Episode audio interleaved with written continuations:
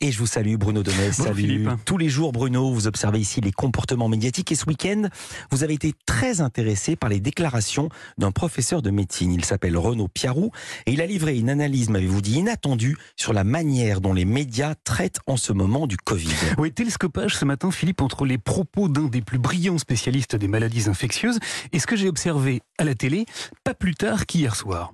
Renaud Piarou est professeur de parasitologie à la faculté de médecine de la Pitié-Salpêtrière pétrière à Paris.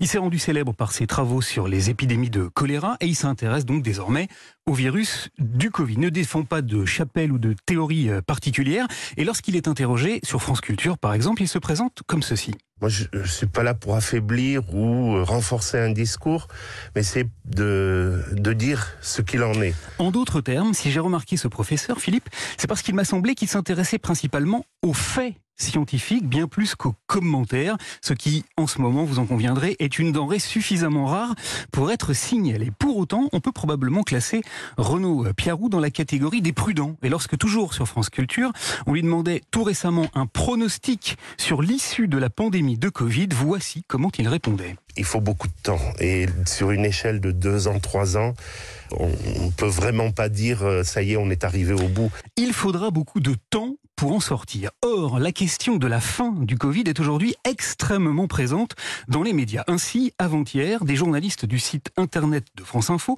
ont eu la riche idée d'interviewer Renaud Piarou. Ils lui ont demandé son point de vue sur le terme possible de la pandémie et voici ce que le professeur, qui fait aussi de l'analyse médiatique, leur a fait remarquer. À la fin du mois dernier, a-t-il indiqué, l'Institut Pasteur a publié plusieurs prévisions dont certaines étaient franchement catastrophiques. Parmi leurs quatre scénarios, un seul modèle pronostiquait qu'il ne se passerait peut-être pas grand-chose. Eh bien, c'est celui-ci. Et uniquement celui-ci qui a été relayé dans la presse. Et le professeur Piarou de poursuivre en expliquant, le 7 janvier dernier, l'Institut Pasteur est même revenu sur ses calculs et le modèle optimiste a été totalement balayé. Mais malgré ça, la presse n'en a absolument pas fait mention. Bref, d'après cet infectiologue, nous en avons tous ras-le-bonnet du Covid et les médias aussi. Voilà pourquoi ils essaient par tous les moyens d'entrevoir la lumière au bout du tunnel. Très intéressant point de vue que j'ai pu vérifier très concrètement dans les faits. Mardi dernier, le journal Libération titrait sur Covid espoir à l'horizon. Et hier soir, dans le 20h de France 2, figurez-vous qu'un reportage a posé cette question. La vague Omicron pourrait-elle être la dernière? La parole a été donnée à l'un des dirigeants de l'Organisation mondiale de la santé qui a exprimé une analyse dans laquelle il faut bien écouter les mots et la précision. Il est plausible que la région se dirige vers une sorte de fin de pandémie? Non pas une fin du Covid-19, mais une fin de pandémie. Voilà, il est estimé que la fin de la pandémie était plausible, donc pas certaine. Il a dit dans la région, ce qui signifie uniquement en Europe, avant de préciser que ce serait de toute façon pas la fin du Covid tout court. Eh bien écoutez donc comment sur France 2, on a résumé ses propos. La fin espérée d'une pandémie exceptionnelle par sa durée et son ampleur.